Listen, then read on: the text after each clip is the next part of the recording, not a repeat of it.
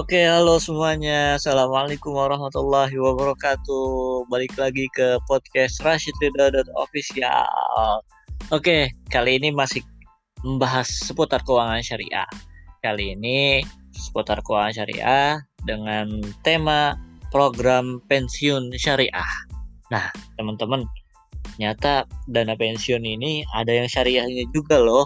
Nah, bagaimana landasan hukumnya melewat Al-Quran maupun hadis.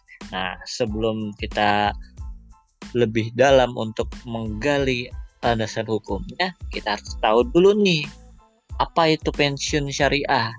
Nah, teman-teman, secara umum, program pensiun syariah ini adalah lembaga keuangan syariah yang mempunyai karakteristik untuk dapat digunakan dalam rangka menjaga kesinambungan penghasilan seseorang ketika sudah purna dari kerja, ketika sudah selesai kerja. Nah, biasanya dalam konteks ini, fungsi program pensiun syariah itu tidak berbeda dengan program pensiun yang konvensional. Nah, perbedaan utamanya antara dana pensiun syariah dengan dana pensiun konvensional adalah kegiatan pada dana pensiun syariah harus memperhatikan prinsip-prinsip syariah. Nah, misalkan adanya akad pada saat menjadi peserta atau pada saat pembayaran iuran. Nah, selain itu juga ada kegiatan investasi dana pensiun syariah. Ini juga harus memperhatikan prinsip-prinsip syariah. Nah, teman-teman sudah paham kan apa itu dana pensiun syariah? Nah, sekarang kita lanjut ke landasan hukumnya. Nah, bagaimana landasan hukum dalam Islam dalam prinsip syariah? Yang pertama ada landasan hukum dari Al-Qur'an. Nah, dalam Al-Quran itu disebutkan dalam surat Al-Hasyr ayat 18 yang berbunyi Ya ayyuhalladzina amanu taqullaha wal tanzur nafsum ma qaddamat lighad wattaqullaha innallaha khabirum bima ta'malun. Yang artinya wahai orang-orang yang beriman bertakwalah kepada Allah dan hendaklah setiap diri memperhatikan apa yang telah dibuat untuk hari esok atau masa depan dan bertakwalah kepada Allah sesungguhnya Allah maha mengetahui apa yang kamu kerjakan. Ada juga dalam ayat Al-Quran menyebutkan Ya yuhallazina amanu la ta'kulur riba ad'afan mudha'afah wattaqullaha la'allakum tuflihun. Wahai orang-orang yang beriman janganlah kamu memakan riba dengan berlipat ganda dan bertakwalah kamu kepada Allah supaya kamu mendapat keberuntungan Quran surat Ali Imran ayat 130 tuh 130 nah itu teman-teman jadi emang harus bisa mempersiapkan masa depan kita dengan ayat-ayat yang tadi barusan kita dengarkan Nah, selanjutnya bagaimana dengan hadis-hadis Nabi yang melandaskan adanya dana pensiun syariah ini? Yang pertama dari hadis Nabi Shallallahu Alaihi Wasallam masalul mu'minina fitawadihim wa tarahumihim wa ta'atufihim. Masal masal jasadil idza staka minhu udun ada ala sairul jasadi bisahri wal huma. Perumpamaan orang beriman dalam kasih sayang mereka saling mengasihi dan saling mencintai bagaikan satu tubuh. Jika kalau satu tubuhnya menderita sakit maka bagian lain juga ikut akan merasakan sakit. Hadis riwayat Muslim dari Nu'man bin Bashir Nah, gitu teman-teman. Terus ada juga dalam hadis riwayat Tirmizi dari Amr bin bin Auf. Asul hujaidun bainal muslimina illa sulha harama halalan aw ahalla haraman. Perdamaian boleh dilakukan di antara kaum muslimin kecuali perdamaian yang mengharamkan yang halal atau menghalalkan yang haram. Nah, itu teman-teman ada juga nih hadis yang masyhur mungkin kita dengar yaitu hadis riwayat Hakim yang bunyinya qala Rasulullah sallallahu alaihi wasallam li rajulin wa huwa ya'izu iktanim homsan qabla homsin syababaka qabla haramika pergunakanlah lima perkara sebelum datang lima perkara. Yang pertama sehatmu sebelum masa sakitmu. Wasihataka qabla sahatika. Waginaka waginaka qabla fakrika. Mudamu sebelum masa tuamu. Ayamu sebelum miskinmu wa faraga qabla syuglika wa hayata qabla mautika masa kayamu sebelum miskinmu, waktu luangmu sebelum masa sempitmu, masa hidupmu sebelum masa matimu. Nah, gitu teman-teman. Jadi cukup ya untuk menguatkan landasan hukum ini dari Al-Quran dan As-Sunnah. Nah, kalau misalkan teman-teman masih belum percaya, ternyata ada ceritanya juga dalam asar sahabat. Yaitu Umar bin Khattab itu pernah Umar bin Khattab jadi ketika itu Umar bin Khattab radhiyallahu anhu melewati pintu suatu kaum. Nah, seorang laki-laki tua dan buta bertanya kepadanya. Kemudian Umar menepuk sikunya dan bertanya, "Wahai hamba Allah, Anda dari golongan ahli kitab mana?" Habis itu laki-laki itu menjawab, "Dari kelompok Yahudi." Nah, ia berkata lagi, "Apa yang mendorongmu datang ke sini?" Terus dijawablah, "Saya bermaksud meminta jizyah karena saya sudah tua dan membutuhkannya."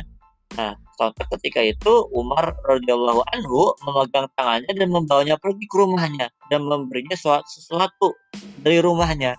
Nah, kemudian setelah itu Umar bin Khattab radhiyallahu anhu mengutusnya ke petugas Baitul Mal. Umar radhiyallahu anhu berkata kepada petugas tersebut, "Perhatikan Bapak ini dan orang-orang sepertinya. Demi Allah, ketika tidak memperlakukannya dengan adil, kita memperkerjakannya masa mudanya, tetapi kita menghinakannya di masa tuanya. Sungguhnya zakat-zakat itu hanyalah untuk orang-orang fakir, orang-orang miskin. Orang-orang fakir adalah orang-orang Islam, sedangkan Bapak ini termasuk orang-orang ahli kitab yang miskin. Kemudian Umar bin Khattab radhiyallahu anhu membebaskan kewajiban membayar jizyah dari orang tersebut dan orang-orang yang sama sepertinya. Kayak gitu teman-teman.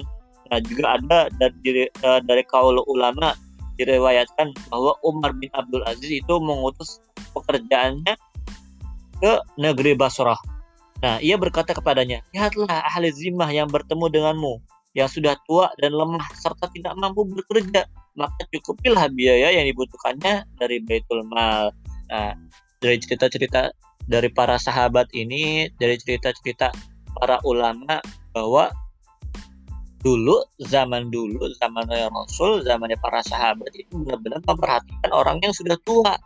Nah sama dengan zaman sekarang mungkin namanya jadi dana pensiun. Gitu teman-teman. Nah bagaimana dengan kaidah fikihnya nah kalau dengan kaidah fikihnya yaitu tasarruful imami ala ra'iyati manut manutun bil maslahah tindakan atau kebijakan imam atau pemerintah terhadap rakyat harus berorientasi pada maslahatnya dengan kemaslahatan, dengan kebermanfaatan seperti itu. Dan juga dalam kaidah fikihnya ad-daruru yudfa'u biqadril imkan. Segala mudarat atau bahaya harus dihindarkan sedapat mungkin, secepat mungkin. Nah, itu teman-teman terkait landasan-landasan hukum yang ada di dana pensiun syariah. Nah, bagaimana dengan uh, akad-akadnya atau skema programnya seperti apa? Nah, dalam program pensiun berdasarkan pensiun syariah itu dikenal program pensiun iuran pasti atau PPIP dan program pensiun manfaat pasti atau PPMP. Nah, karena dalam undang-undang dana pensiun tidak mungkin ada penambahan program pensiun selain kedua jenis program tersebut, maka dari kedua jenis tersebut dapat dibedakan berdasarkan sumber iurannya. Nah, teman-teman, kalau program PPIP atau program pensiun iuran pasti kontribut kontributori maupun PPIP non kontributori atau dapat juga berupa PPMP kontributori maupun non kontributori. Nah, dikatakan kontributori apabila dalam skema program tersebut iuran berasal dari dua sumber yaitu pemberi kerja dan peserta itu sendiri. Kayak gitu, teman-teman. Di dalam konsep ini itu pemberi pemberi kerja bertindak sebagai pemberi atau wahib Nah, sedangkan peserta program pensiun merupakan pihak yang diberi, yaitu mauhub lahu. Nah, pemberi kerja menghibahkan sejumlah uang kepada peserta setelah ditambahkan dengan tambahannya iuran peserta tersebut. Nah, akhirnya dana itu dikelola oleh dana pensiun nah, untuk diinvestasikan sehingga dapat mencukupi proyeksi kebutuhan untuk membayar manfaat pensiun seluruh peserta. Nah, tambahan iuran peserta ini dimaksudkan agar jumlah dana atau jumlah uang yang dapat diterima oleh peserta pensiun pada saat purna kerja atau saat masa tua itu dapat lebih besar, lebih gede. Kayak gitu teman-teman. Nah, kalau misalkan dalam konsep non kontributori, nah kalau konsep ini pemberi kerja bertindak sebagai pemberi wahib sama ya, sedangkan serta program pensiun merupakan pihak yang diberi mau lahu. Nah, pemberi kerja menghibahkan sejumlah, uang kepada peserta telah ditambahkan dengan tambahan iuran peserta, dana tersebut dikelola oleh dana pensiun untuk diinvestasikan. Nah, tidak ada istilah kecukupan dana dalam skema ini karena jumlah dana yang akan diterima oleh peserta sebatas akumulasi iuran dengan hasil pengembangannya. Jadi, hibah dari pemberi kerja hanya sebatas iuran rutin saja. Besar kecilnya jumlah dana ditentukan oleh besar kecilnya jumlah iuran peserta kerja jumlah iuran peserta dan hasil investasi. Nah, gitu jadi teman-teman. Artinya kalau kontributori itu artinya ada sumber sumbernya nambah jadi dua kita juga ikut iuran. Nah, kalau non kontributori ya nggak ikut iuran seperti itu teman-teman terkait dana pensiun syariah. Jadi bagaimana hukumnya? Mas boleh ya karena sudah sesuai dengan prinsip-prinsip syariah. Oke, mungkin itu aja pada kesempatan kali ini. See you. Assalamualaikum.